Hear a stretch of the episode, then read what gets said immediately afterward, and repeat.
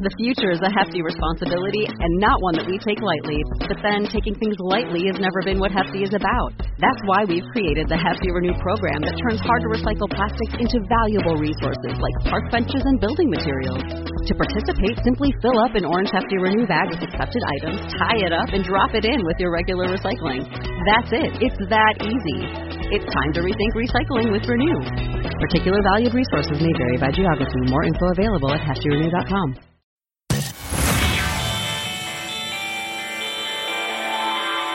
want to learn how to manage your own investments? Are you ready to stop paying investment management fees and start building wealth? The DIY Investing Podcast is dedicated to providing you with the knowledge, skills, and resources you need to be a better investor. Learn how to make investments through the use of fundamental analysis, mental models, and business management insights. Now, here's your host, value investing expert, Trey Henninger.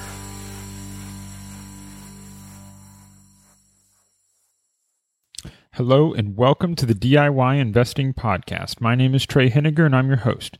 Be sure to subscribe to the podcast to get more great investing content. If you're listening on YouTube, hit that like button on this video and any other platform. Your five star rating and review are a great way to support the show.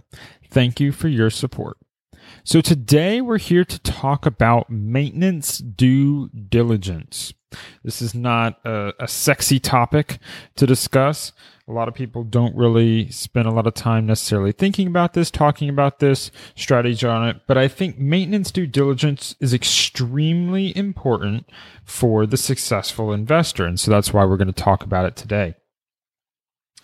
This podcast was inspired by a question I received from one of my listeners that I thought really hit to the core of maintenance due diligence and really inspired me to think more about what I'm looking for, what I'm doing, because this is an area that I've not really defined before on the podcast and not really gone into much depth. And when I received the question, I really had to think about it. I really had to work through what I was doing when I did maintenance due diligence, what I was really looking for. Um, and I think it, it's helped me improve my overall process. So thank you to the listener. You know who you are.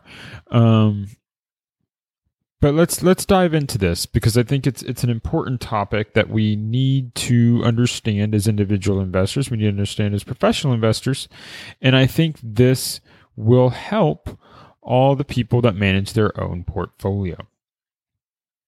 So the framing of the question is not exactly how I'm going to focus the whole podcast, but it, it's helpful because it kind of explains where I came from. So the question was really, what information do you want to know within the first year of owning a company that you couldn't know with absolute conviction at the time of purchase? So the idea here is it really gets to one of the things that maintenance due diligence is, is it's the research and follow up that you do on a stock, on a business, after purchasing that stock. So, due diligence for an investment is the research and discovery and valuation work and scuttlebutt that you do prior to buying a stock. But maintenance due diligence is the research and scuttlebutt and due diligence and work that you do after buying a stock to keep up with the investment and to continue to understand what's going on with your business. So that's what we're talking about today is what is the maintenance due diligence? And here the question was really framed around the first year of owning a company. Um, but I'm going to take it a little broader and think broadly. What, why do we do maintenance due diligence? How do we do maintenance due diligence? And what do we hope to gain from doing it?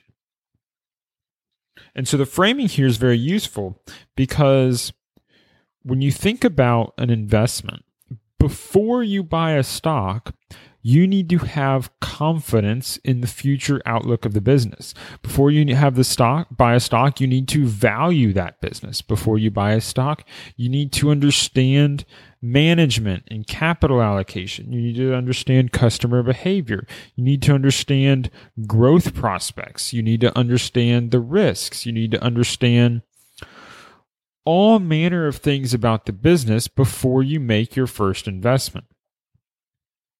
So, if that's true, what's left? Why are you still doing research after you've made your investment? Presumably, you already know everything you need to know. And and that really touches on the first point, which is that you don't actually know everything you need to know. The Pareto principle is very valuable here. This is your 80 20 rule. Um, that when you make an investment, there's a few different things that are that come into play with the Pareto principle. First is that 20% of the information you know about a stock is going to lead to 80% of your results. So really there's a few things that are most important three, four, five things that you know about a stock that drive 80% of the performance of that business. Which means that when I'm doing my initial due diligence, I'm trying to understand that 20%. And I'm also trying to understand what part of what I'm looking for is that 20%. Because a lot of times you're learning a whole bunch of things at once and you have to filter down a lot of information. So you might understand growth prospects, you might understand risks, and you might understand capital allocation, but you don't understand um, customer behavior. Well, for this business, is customer behavior important? For some businesses, it is. For some businesses, it's less important. Um, sometimes competition is more important to understand than customer behavior because customer behavior is driven by the competition environment. In other circumstances, the competition environment drives customer behavior. And so if you don't understand which one's more important, then it's hard to get to the key understanding on the business. But when I'm making an initial purchase, my goal is not to know 100% of everything there is to know before I buy the stock. Instead, I'm trying to understand 80% of what I might know about the stock, and then the remaining 20% is going to be left for the maintenance due diligence period. So one of the things I'm doing in maintenance due diligence is continuing the the research process to kind of just fill out anything else that I might have missed. Because once I've hit that initial 80%, I generally know enough to whether it's a stock I'm interested in buying or whether it's a stock I'm not interested in buying. And so, just as the 20% of the information is going to lead to 80% of that results, the remaining 80% is also important. Um, but I'm also not going to wait to have 100% of possible information and eliminate all uncertainty before investing. Usually, if you wait to know 100% of everything, then you're going to miss out. You're going to miss opportunities because there's going to be um, something you don't know. There's always going to be something you don't know that you would like to know, but that may be unknowable. And sometimes it's it's hard to know whether that's unknowable or it just would take more work. But you really want to focus on identifying the three, four, five key drivers of the business. And once you've done that, that forms the core of your thesis but you want to continue to learn about the business as time goes on with your investment. So that's the first thing with maintenance due diligence is just learn the remaining 20% about the company that you didn't know. The the next piece about maintenance due diligence is really about evaluating your prior work, trying to figure out did I make a mistake? And the way I want to think about this and frame this for you is that anytime you're developing an investment thesis, you're making predictions about the future. And predictions about the future are always going to be wrong because it's impossible to accurately predict the future. But what you want to do is you want to limit the areas where you're wrong. You want to minimize those mistakes. That's why we have margin of safety when we make an investment. And it's why we focus on buying high quality stocks. It's why we focus on buying companies with low volatility in their earnings. Makes them more predictable rather than less predictable. It's why we buy companies with management teams we like because if you understand the management team and you like their capital allocation policies, then it's less likely to result in a negative surprise. But what you're doing when you're doing your maintenance due diligence is you're trying to understand did I make a mistake? Which is yes. There's always going to be some mistakes in your predictions of the future. But did you make a mistake in your core thesis? Is something wrong in how you predicted the future in a way that matters? Because there's going to be a lot of ways that you're wrong about the future that won't matter or that are better than you expected. For instance, if you predict that for your thesis to work, you need 6% growth for the next five years in order to get the return on your investment that you're seeking. And growth turns out to be 10%. Well, that's great. You were wrong, but you were wrong in a good way. You were too conservative. That's not a bad thing. That's a good thing. So, yes, you made a mistake, but it was a mistake that worked out positively because you underestimated performance. Versus if you need 10% growth and instead of growing, the company is declining for three or four years, that's something you need to be aware of. Why is it happening? Is it simply a short term problem? Is it a long term problem? You need to then evaluate have you made a mistake in the overall thesis because you bought the company as a growing company, and then while you've been holding it, it's been declining. The key piece is not about the specific information. So as you get new information while you're owning a stock, it's not about, oh, they lost 5% of revenue this year.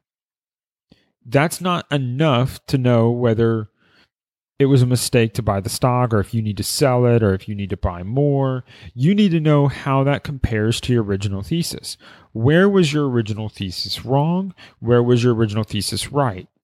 And if your original thesis was wrong, is it wrong in a negative manner or wrong in a positive manner? And not only does it have to be wrong in a negative manner to really say you made a mistake on the investment, but it needs to be so wrong that it's outside of of the inherent volatility of that investment. You know, if you're predicting 6% growth and growth was 5% in the first year, was that a mistake? No, 6% is a long term growth rate. So that 5% could just be within the normal volatility of expectations for the future. It's just within the uncertainty threshold. So you can't make a long term decision based upon that one number because it's insufficient to drive changing your investment. Now, if if over and over and over again growth doesn't meet what you're expecting, well then you need to understand that. Now, it doesn't again mean that you sell because now you have to reevaluate and revalue the company based upon those growth rates. Maybe the stock price has gone down and so now it's fair valued. So even though you might have made an, original mistake, it would also be a mistake to sell now. And so that's the sort of thing you have to work through. So again, what you're trying to do is understand you can't predict the future. You know you're going to make mistakes, and you just need to constantly update your understanding about the business, update your valuation over time. So that's really what you're trying to do. And then what you really want to watch out for um, is this third item that I'm going to say. So, I mean, obviously, there's going to be deviations. You know, that second item I'm talking about, did I make a mistake? You're really talking about deviations. What are the deviations from your expectations? The small deviations, the things that um, you might have modeled a certain growth rate. You might have modeled a certain dividend or dividend growth rate or modeled something about the business, whether it's capital allocation or whatever. But the Number three thing you're doing is you're watching out for big surprises. So maybe there was something core to your thesis. These are your three, four, five key items. So you, you might say, okay, let's, here's an example of three key items. So again, Solitron Devices is one of the stocks that, um, is in my portfolio and I've done a whole episode on my thesis for that. And of course, one of the thesis for that company is that it doesn't require a lot of capital to be reinvested in the business in order to grow. So I'm assuming that there's some slack in the production capability. So right now they're able to produce 10 million in sales and I think that they should be able to produce 11, 12, 13, 14, 15 million in sales without adding a lot of additional capital. So that's one of the key investment theses because it means that the capital they produce, the profits they produce, when they earn a million dollars in profit or two million dollars in profit here, they can return that capital to shareholders in the form of dividends or buybacks, or they can use that capital to make acquisitions along those lines. So, what am I looking for? I'm looking for a big surprise there. What is a big surprise for that thesis point? A big surprise would be a substantial investment in new equipment if they earn $2 million and they have to spend one and a half million of it buying equipment in the next year that I didn't plan on in my model, that's a big surprise. So I have to understand it. So then my maintenance due diligence is like, is this a trend or is this a one time thing? Like, is this all the equipment they need for the next 10 to 15 years? If so, okay, that's fine. But if they're going to be putting 75% of their profits into equipment every year, then my original thesis was wrong and it was wrong in a big way. So again, you're looking for big surprises. Um, capital allocation is a big one like that. For instance, it let's talk dividends. If you think the company is going to regularly pay a dividend and increase it every year, um, and they're never going to cut dividends, well, so if you're used to a four percent dividend increase every year, and it's just just normal, let's call it a utility company or a, um, like an Exxon Mobil, and instead of raising their dividend this year, they eliminate the dividend. Well, that's a big surprise because your dividend was a substantial part of the investment thesis. That's one of the big things you were counting on. What wouldn't be a big surprise? Well, if you were counting on a 4% dividend increase and it was only a 1%, that's not a big surprise. That's a deviation from expectations where you're kind of adjusting your model and adjusting your valuation. That's the second point. The big surprise is it's something that's just thesis destroying, thesis disrupting, that's going to require you to do a full brand new analysis on the company. Let's see another example. Um, and this could be two things. One type of thesis you might have is like a company that's going to roll up an industry. So they're regularly doing acquisitions. And so your thesis might be that you expect an acquisition once, twice, multiple times a year, or maybe you expect an acquisition once every two years or once every three years. But then the company set comes out and says, we're never going to do acquisitions in the future. Well, that's a big surprise from your capital allocation thesis. And so now you have to go back to the drawing board and see how that affects your investment. Um, the same thing could happen in the other way. Maybe you don't think you don't want the company to do acquisitions and then they make a large acquisition. And now the company has gone from 100% in one industry to they've bought into a totally new industry. And so now there's a 30% part of the, a new 30% subsidiary that's in a new industry. This is a big surprise that's outside of your thesis. And so you're constantly monitoring for something like this. So that's very important because a big surprise is a key area where if you get a big surprise, you need to consider very carefully selling the stock because it's something you didn't expect and it's something that changes the overall thesis for the investment. So you're constantly on the watch out for this. This is just the normal of paying attention to, to new press releases, um, reviewing quarterly reports, reviewing annual reports, trying to see if there's a big change in the direction of the company. Now, some big surprises are good. Maybe you didn't expect the company to make an acquisition, and then they come out and make a big acquisition. They dilute the company a little, but when you analyze it, it's great. It adds a lot of value. Well, now maybe it's a big positive surprise and you have renewed confidence in the management team. That doesn't mean you need to sell the stock. That just means that you didn't anticipate something that might happen. That's totally okay. But you're really wanting to watch out for big surprises that are a negative or that just completely change your understanding of either how much money you should have in the company and that could be going from, okay, well, instead of a 20% position in my portfolio, this is really a 10% or a 5% position. Or maybe instead of a 10% position in the portfolio, I can't own it at all because this change means that it's no longer a high quality company or it's no longer a management team I trust. Those are the things you're really watching out for. So I've talked kind of about the things that here, um, and, and I'll reiterate them here for six. The first one is really learning the things you just couldn't find. Um, and that's the remaining 20% of the company that was just the uncertainty and and you had learned enough to make the purchase but you always want to make sure you understand everything you can about it and so you're you're not shutting yourself out to new information just because you bought the stock so that's the first piece the second piece is did i make a mistake it's adjusting um, your modeling and it's adjusting your expectations for deviations in the future. So you expected 10% growth and it grew 12%. So let's increase the valuation a little bit. You expected dividends, um, so you expected special dividends and you haven't seen them for years. So maybe you reduce your valuation a bit or you reduce your understanding of what you think the future capital allocation will be. Um, little things. So you're adjusting your the company's deviating from your expectations. Maybe COVID happened and that drastically disrupted the debt circumstances. The company had to take on a lot of debt to avoid um, bankruptcy during COVID. Um, something along those lines. You're trying to make adjustments to your portfolio as the future happens.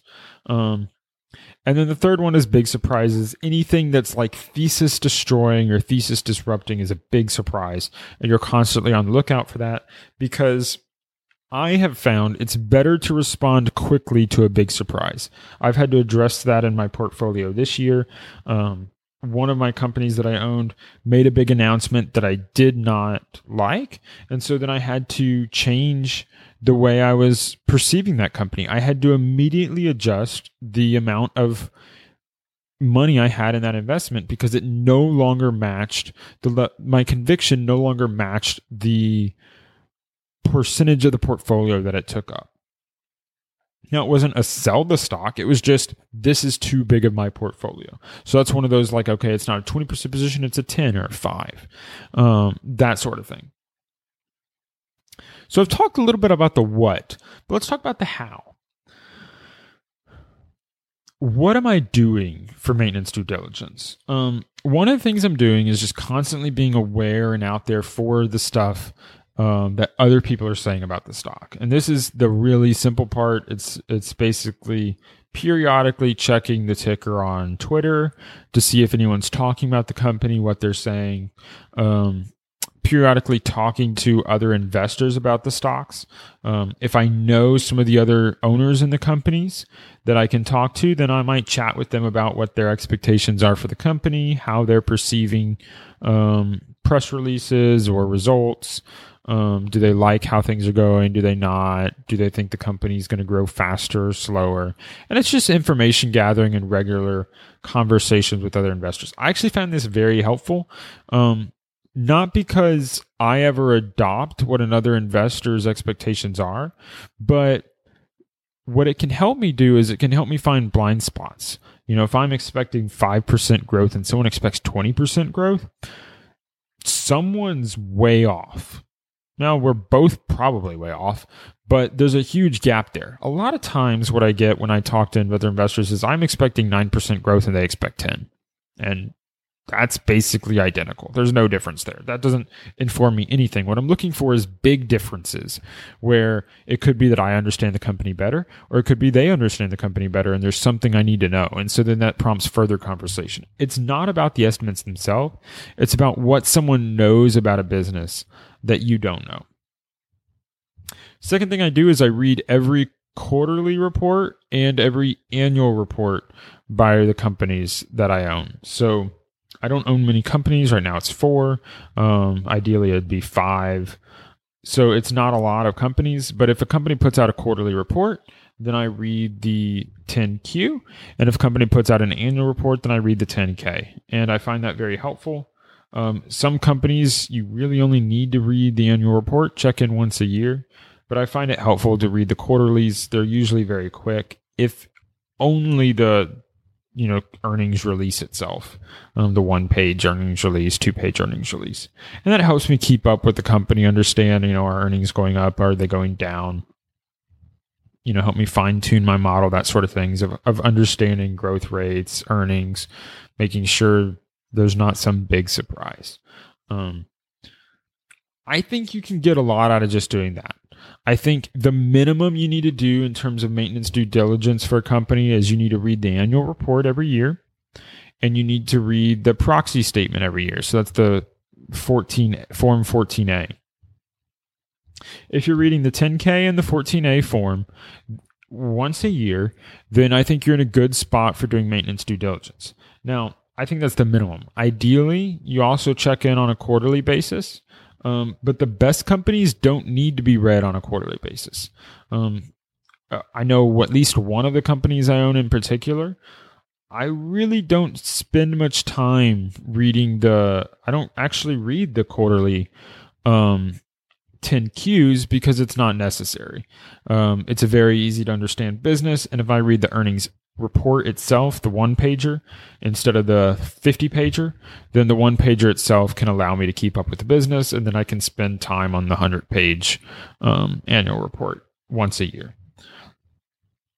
And then basically following any any press releases. Now, most of the companies I, I invest in are really small and they don't actually put out many press releases. I think some of them put out zero press releases each year if you exclude earnings releases. Um, some of them put out maybe less than five. So that's really easy. You basically just put up an alert um, with one of many investment sites to alert you whenever a new press release comes out. It comes out, you read it, and then you spend a day thinking about if that changes anything. And 99% of the time it doesn't, but every once in a while it does. That's really what I do for maintenance due diligence. Um, a lot of the scuttlebutt is done up front.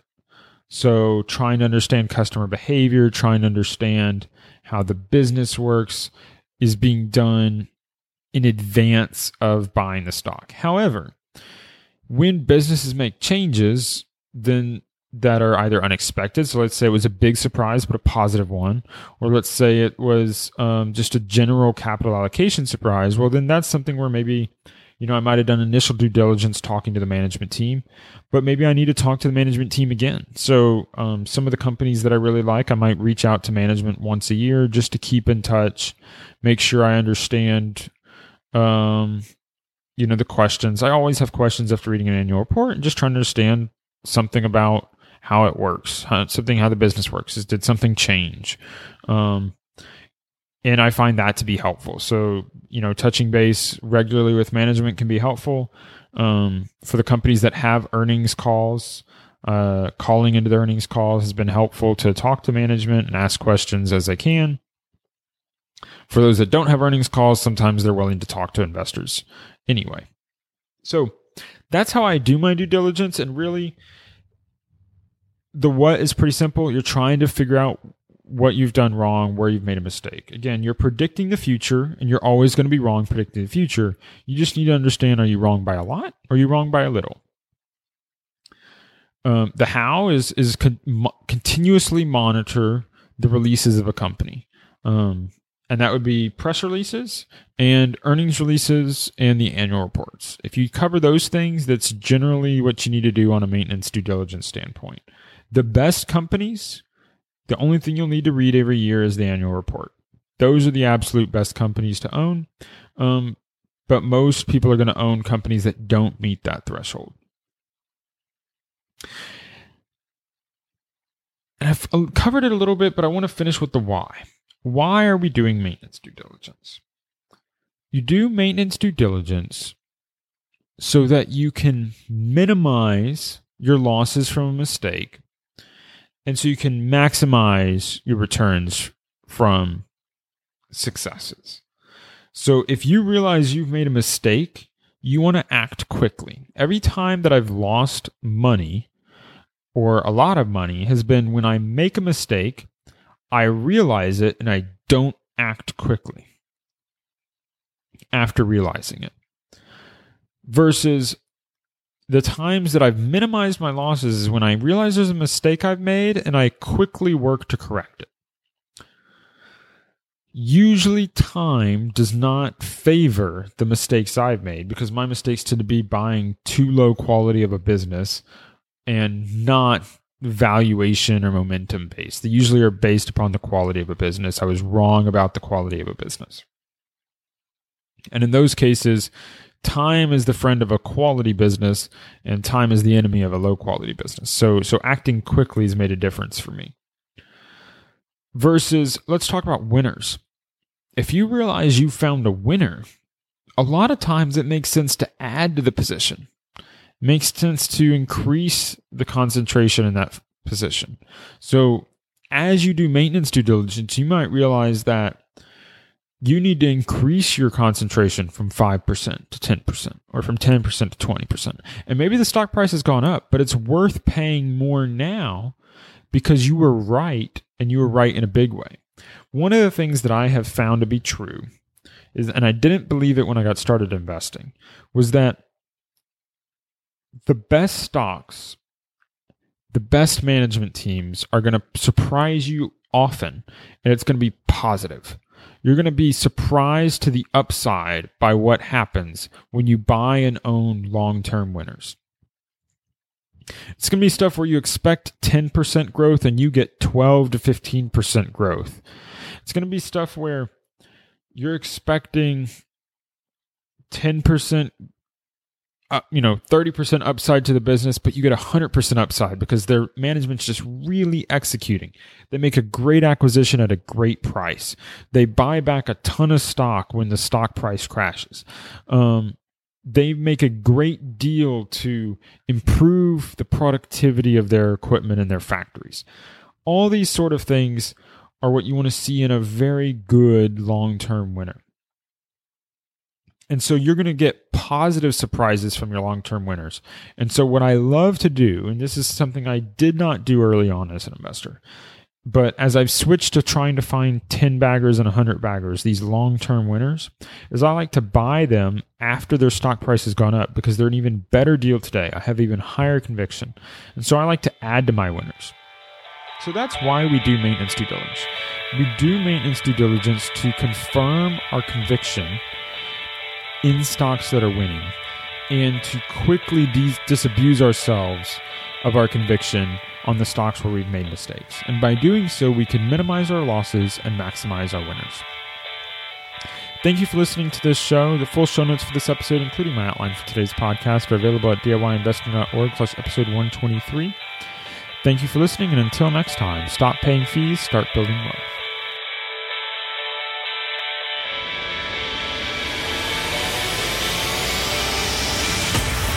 Thank you for listening to the DIY Investing Podcast.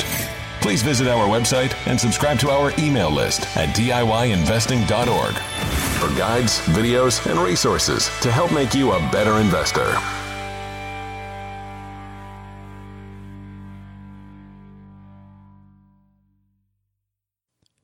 The DIY Investing Podcast is presented for general informational and entertainment purposes only. I have not considered your specific situation or risk profile, and I have not provided investment advice. The information presented on the DIY Investing Podcast should not be construed as investment advice. The views and opinions expressed on the DIY Investing Podcast are those of the participants and do not necessarily reflect those of the show's host or sponsors. DIY Investing, its producers, sponsors, and host, Trey Henninger, shall not be liable for losses resulting from investment decisions based upon information or viewpoints presented on the DIY Investing podcast.